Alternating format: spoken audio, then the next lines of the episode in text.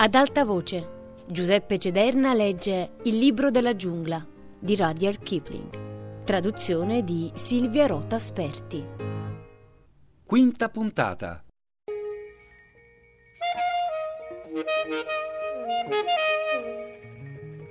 Mowgli, che era stato allevato secondo la legge della giungla, non capiva né apprezzava quel genere di vita.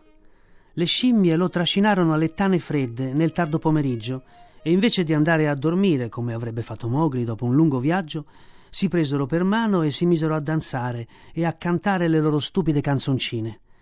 Una delle scimmie tenne un discorso e disse alle compagne che la cattura di Mowgli apriva una nuova fase nella storia delle Bandarlog, perché Mowgli avrebbe insegnato loro a intrecciare canne e rametti per difendersi dalla pioggia e dal freddo. Mowgli raccolse alcuni rampicanti e cominciò a lavorarli insieme, e le scimmie provarono a imitarlo, ma dopo pochi minuti persero interesse e cominciarono a tirare la coda alle compagne o a saltare su e giù a quattro zampe mandando grida roche. Vorrei mangiare, disse Mowgli. Non conosco questa zona della giungla. Portatemi da mangiare, oppure datemi il permesso di cacciare. Venti o trenta scimmie corsero via per andare a raccogliere noci e papaie selvatiche, ma strada facendo si misero a bisticciare e le lasciarono cadere, e non si presero certo la briga di tornare indietro a raccoglierle. Mowgli era indolenzito e arrabbiato, oltre che affamato, e si mise a girovagare per la città vuota lanciando di tanto in tanto il grido di caccia degli sconosciuti, ma nessuno gli rispose, e si rese conto di essere finito proprio in un postaccio. Tutto quello che ha detto Balù sulle Bandarlog è vero, pensò tra sé. Non hanno nessuna legge, nessun grido di caccia, nessun capo, solo parole sciocche, piccole mani ladre e fameliche. Se morirò di fame o finirò ammazzato sarà solo colpa mia. Ma devo cercare di tornare nella mia giungla. Balù me le suonerà senz'altro, ma sarà comunque meglio che stare qui a rincorrere stupide foglie di rosa con le Bandarlog. Non appena giunse alle mura della città, le scimmie lo tirarono indietro, dicendogli che non si rendeva conto di quanto era fortunato e dandogli dei pizzicotti perché si mostrasse riconoscente. Lui strinse i denti e non disse nulla, ma si diresse insieme alle scimmie urlanti verso una terrazza, sopra le cisterne di arenaria rossa semipiene di acqua piovana. Al centro della terrazza c'era un padiglione diroccato di marmo bianco, costruito per regine morte cent'anni prima. Il tetto a cupola, semicrollato, ostruiva il passaggio sotterraneo che un tempo le regine usavano per venire dal palazzo, ma le pareti sfoggiavano lastre di marmo intagliato, bellissimi trafori biancolatte ornati di agate, cornaline, di aspri e lapislazzoli. E quando la luna spuntò da dietro la collina, splendette su quel lavoro a giorno, gettando sul terreno ombre simili ad un ricamo di velluto nero. Pur essendo indolenzito, assonnato e affamato, Mowgli non poté fare a meno di ridere quando le Bandarlog cominciarono, venti alla volta, a dirgli quant'erano potenti, sagge, forti e raffinate e quant'era sciocco a voler lasciare. Siamo grandi, siamo libere, siamo meravigliose, siamo il popolo più meraviglioso della giungla, lo diciamo tutte, quindi deve essere vero. Ora, dato che sei nuovo e puoi riferire le nostre parole al popolo della giungla affinché si accorga di noi, ti racconteremo di quanto siamo straordinarie.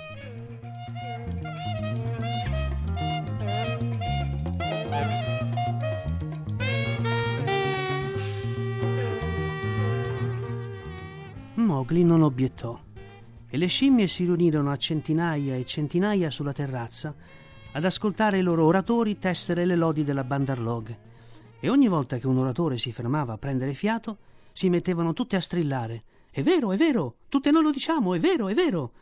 Mowgli annuiva e batteva gli occhi, rispondeva sì ad ogni domanda e gli girava la testa per tutto quel fracasso.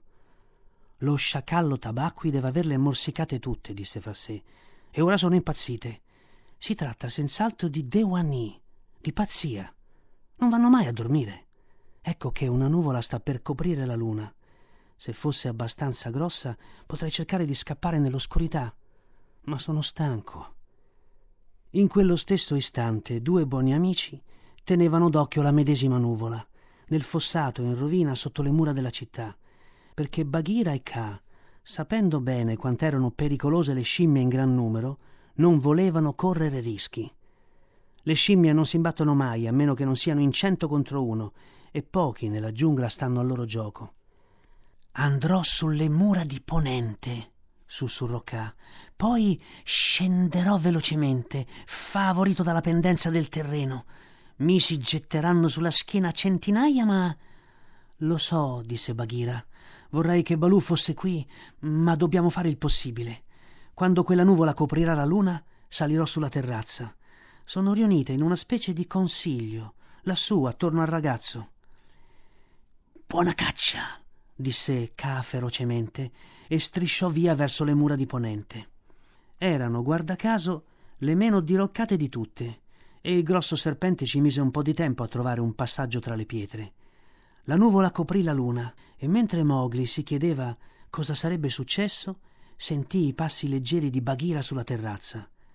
La pantera nera era corsa su per il pendio senza fare rumore e sapendo che non valeva la pena perder tempo a mordere, stava menando colpi a destra e a manca tra le scimmie, che erano sedute in cinquanta e sessanta cerchi concentrici attorno a Mowgli. Si alzarono urla di rabbia e di terrore. E poi, mentre Bagheera saltava sui corpi rotolanti e scalcianti sotto di lei, una scimmia gridò È da sola, è da sola! Uccidiamola, uccidiamola, uccidiamola!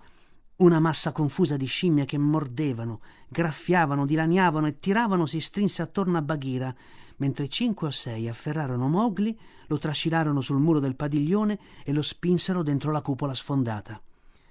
Un ragazzo allevato dagli uomini si sarebbe fatto un gran male poiché era un salto di oltre quattro metri, ma Mowgli cadde come gli aveva insegnato Balù e atterrò in piedi.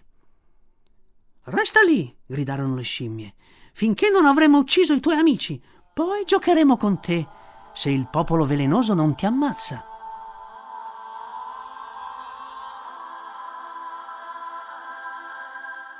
Siamo dello stesso sangue, voi ed io, disse Mowgli, lanciando prontamente il richiamo dei serpenti.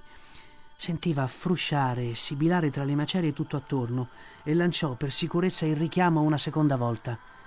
Sì, sì, giù il cappuccio tutti quanti risposero una mezza dozzina di voci sommesse. Ogni rudere in India diventa prima o poi un covo di serpenti e il vecchio padiglione brulicava di cobra. Tu sta fermo, fratellino, o ci farai male coi piedi. Mowgli rimase più immobile che poté, sbirciando attraverso il traforo della parete e ascoltando il terribile frastuono della lotta attorno alla pantera nera le grida, gli schiamazzi, la zuffa, i ruggiti rauchi e profondi di Bagheera che indietreggiava, sgroppava, si contorceva e si buttava nella mischia dei suoi nemici. Per la prima volta in vita sua, Bagheera combatteva per salvare la pelle. Balù non deve essere lontano. Bagheera non sarebbe venuta da sola, pensò Mowgli, e poi gridò a gran voce: Alle cisterne, Bagheera! Corri verso le cisterne! Corri e tuffati! Vai verso l'acqua! Bagheera lo udì e sapere che Mowgli era sano e salvo le infuse nuovo coraggio. Si fece strada verso le cisterne disperatamente, palmo a palmo, fermandosi in silenzio. Allora dalle mura diroccate più vicine alla giungla si alzò il tonante grido di guerra di Balù. Il vecchio orso aveva fatto del suo meglio, ma non era riuscito ad arrivare prima. Bagheera! Sono qui! Arrivo! Subito! Le pietre mi scivolano sotto i piedi! Siete finite, infamissime Bandarlog! Non appena giunse ansimando sulla terrazza, Balù fu sommerso fino al collo da un'ondata di scimmie, ma si rizzò saldamente e allargando le zampe anteriori ne prese quante più poté nella sua stretta e cominciò a percuoterle con un regolare bat bat bat bat bat come i colpi di una ruota a pale. Un tonfo e un rumore d'acqua fecero capire a Mowgli che Bagheera era giunta alla cisterna, dove le scimmie non potevano seguirla. La pantera, con la sola testa fuori dall'acqua, cercava di riprendere fiato mentre le scimmie si accalcavano in tre file sui gradini rossi, saltando su e giù dalla rabbia, pronte a balzarle addosso da ogni lato se fosse uscita ad aiutare Balù. Fu allora che Bagheera alzò il mento gocciolante e disperata lanciò il richiamo dei serpenti in cerca di aiuto poiché temeva che Ka fosse scappato all'ultimo momento. Siamo dello stesso sangue, voi ed io. Perfino Balù, mezzo sepolto sotto le scimmie, non poté fare a meno di ridacchiare tra sé quando sentì la pantera nera chiedere aiuto. Intanto Ka era appena riuscito ad approdare in cima alle mura di ponente con un'ultima torsione. facendo ruzzolare nel fossato una pietra di copertura. Non aveva nessuna intenzione di perdere il vantaggio acquisito e si attorcigliò e allungò una o due volte per assicurarsi che ogni centimetro del suo lungo corpo funzionasse alla perfezione. Nel frattempo Balù continuava ad azzuffarsi. Le scimmie strillavano dalla cisterna attorno a Baghira e Manghi, il pipistrello, volava avanti e indietro per portare alla giungla le notizie della grande battaglia, finché perfino Ati, l'elefante selvatico, barrì e in lontananza bande sparse di scimmie si destarono e vennero balzando tra gli alberi a prestare manforte alle compagne aletane fredde.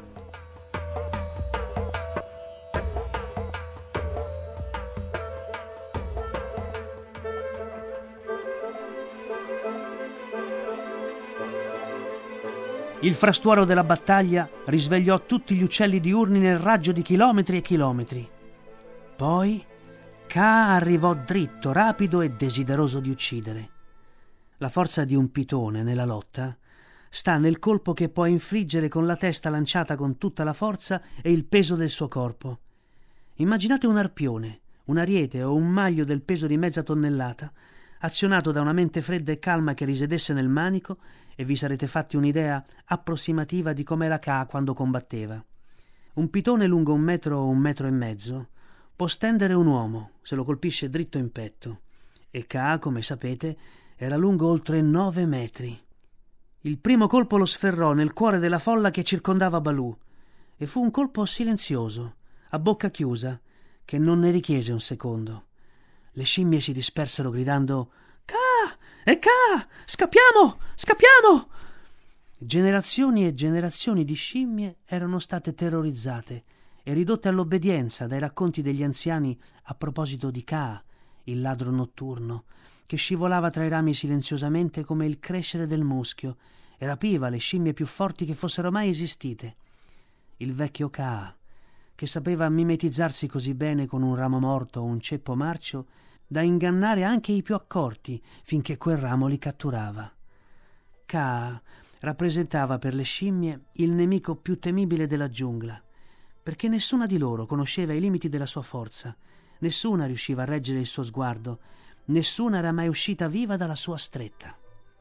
E così scapparono, balbettando dal terrore verso le mura e i tetti delle case, e Balù tirò un gran sospiro di sollievo. La sua pelliccia era molto più folta di quella di Baghira, ma egli aveva sofferto parecchio nella lotta. Allora Ka aprì bocca per la prima volta e mandò un lungo sibilo, e le scimmie lontane che si affrettavano per venire in difesa delle tane fredde si immobilizzarono sul posto, facendosi piccole dalla paura, finché i rami si piegarono e scricchiolarono sotto il loro peso. Quelle sulle mura e sulle case vuote smisero di strillare e nel silenzio che avvolse la città Mowgli sentì Bagheera scrollarsi l'acqua di dosso mentre usciva dalla cisterna. Poi il frastuono scoppiò di nuovo.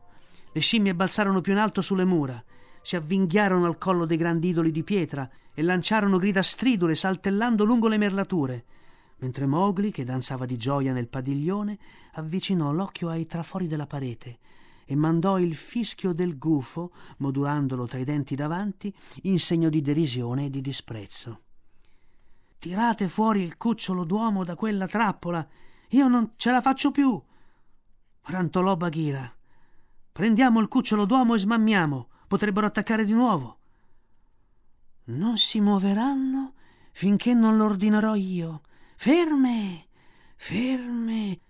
Ka mandò un sibilo e la città ripiombò nel silenzio.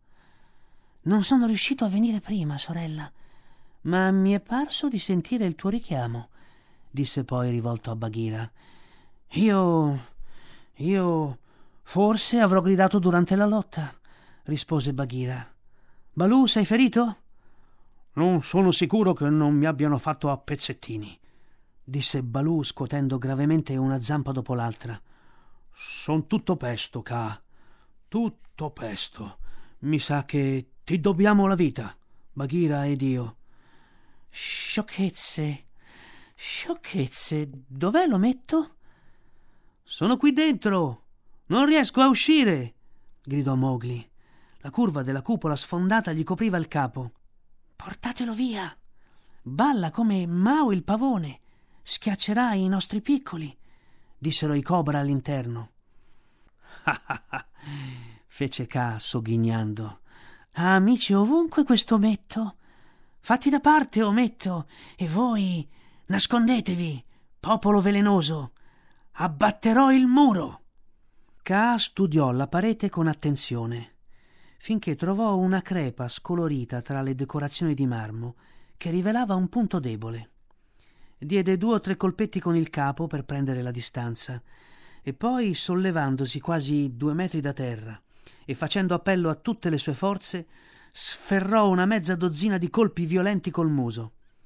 La parete traforata si ruppe e crollò in una nuvola di polvere e macerie, e Mowgli saltò fuori attraverso lo squarcio e si precipitò dai suoi amici, gettando un braccio attorno al grosso collo di Balù e l'altro attorno a quello di Bagheera.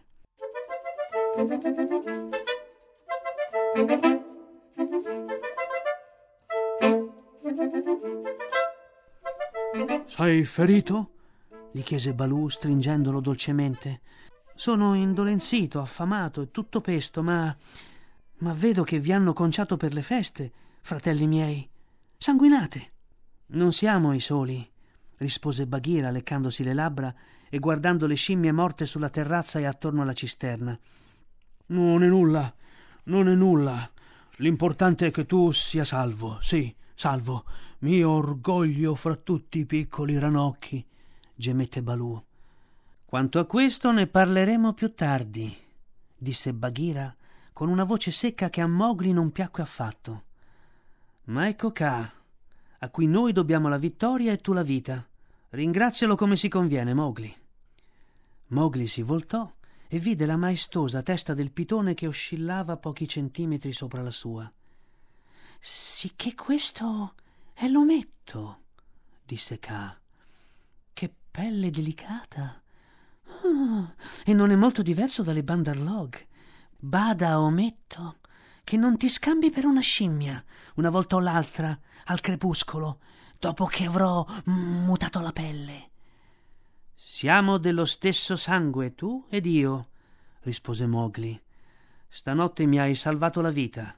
La mia preda sarà tua se sarai affamato, o Kaa. Tante grazie, fratellino, disse Kaa, anche se gli brillavano gli occhi. E cosa. Cosa mai potrà ammazzare un cacciatore tanto ardito? Lo chiedo perché possa seguirlo la prossima volta che se ne andrà a caccia. Io non ammazzo niente. Io sono troppo piccolo, ma spingo le capre verso chi se ne può servire. Quando avrai lo stomaco vuoto, vieni da me e vedrai se dico il vero. Ho un certo talento con queste. Allungò le mani verso di lui. E se mai dovessi finire in una trappola, ripagherò il debito che ho con te, con Bagheera e con Balù. Buona caccia a tutti voi, miei maestri. Ben detto, proprio ben detto, grugnì Balù, poiché Mowgli aveva ringraziato con molta gentilezza.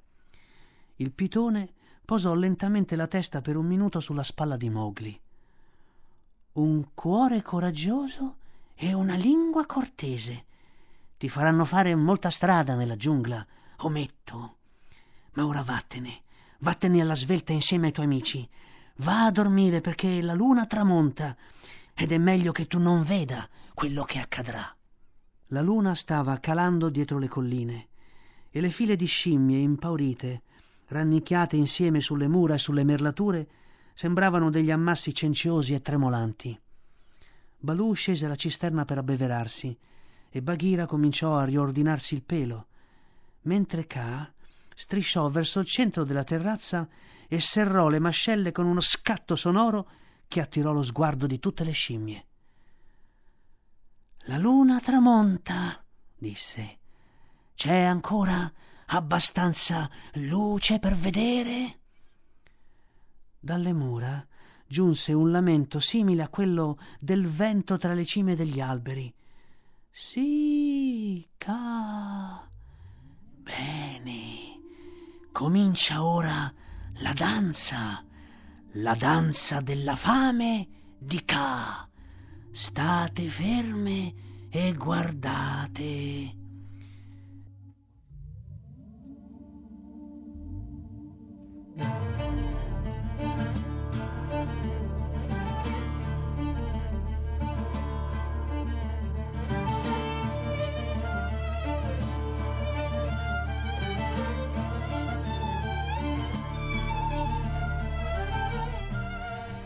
Girò due o tre volte su se stesso, descrivendo un ampio cerchio e facendo oscillare la testa da destra a sinistra. Poi cominciò a formare anelli e figure di otto con il corpo, triangoli morbidi e umidi che si scioglievano in quadrati, pentagoni, alte spirali, senza rallentare, senza affrettarsi e senza interrompere il suo mormorio sommesso. Si fece sempre più buio, finché le spire cangianti scomparvero, ma si udiva ancora lo strofinio delle squame. Balù e Baghira erano immobili come pietre e mandavano un grugnito sordo, il pelo ritto sul collo, e Mowgli osservava la scena stupefatto. Bandarlog, disse infine la voce di Ka, potete muovere una mano o un piede senza un mio ordine? Parlate, parlate. Senza un tuo ordine non possiamo muovere né piedi né mani o ca. Bene, fate tutte un passo verso di me. Le scimmie in fila avanzarono barcollando come stregate e anche Balù e Baghira fecero un passo deciso in avanti insieme a loro. Più vicino! sibilò Ka e tutti si mossero di nuovo. Mowgli posò le mani su Balù e Baghira per condurli via e le due grosse belve sussultarono come se fossero state destate da un sogno. Tieni la mano sulla mia spalla, sussurrò Baghira. Tienila qui o dovrò tornare verso Ka. È soltanto il vecchio Ka che traccia cerchi nella polvere, disse Mowgli. Andiamo.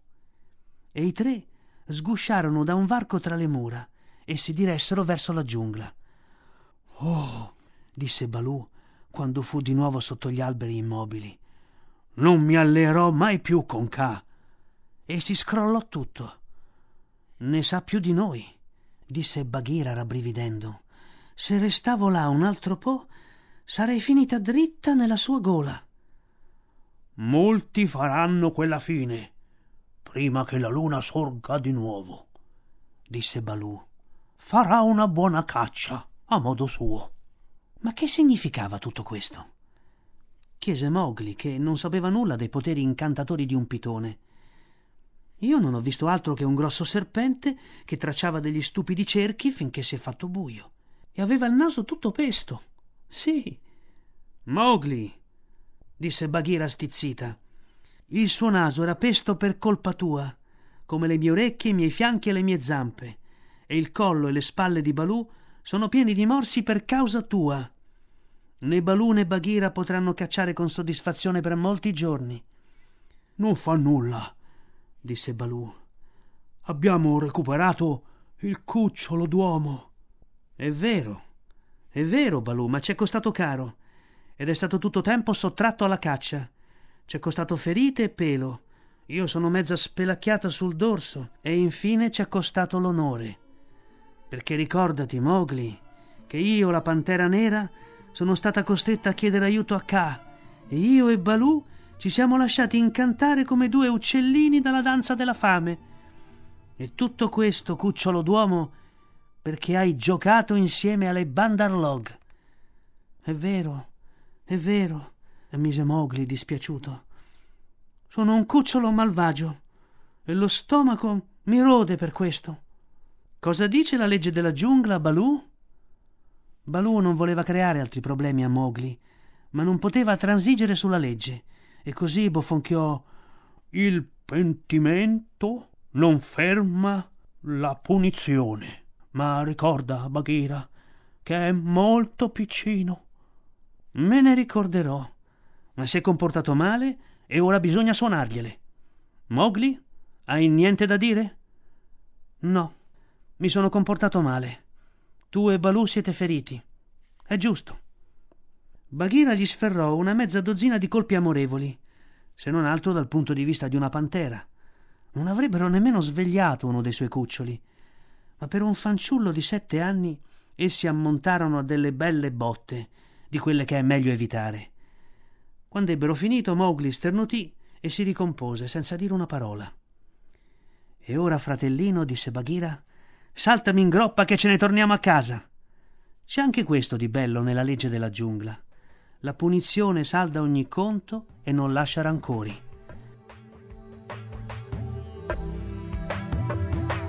Mowgli appoggiò la testa sulla schiena di Baghira e si addormentò così profondamente che non si svegliò nemmeno quando lo deposero dentro la tana.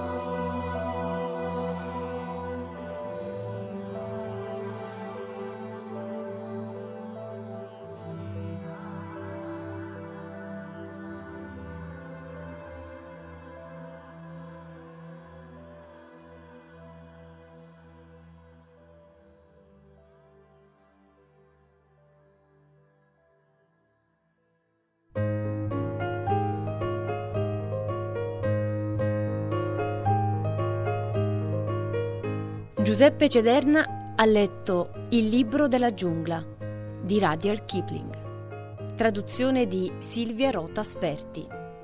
A cura di Anna Antonelli e Lorenzo Pavolini con Chiara D'Ambros. Per riascoltare e scaricare il programma radio3.rai.it.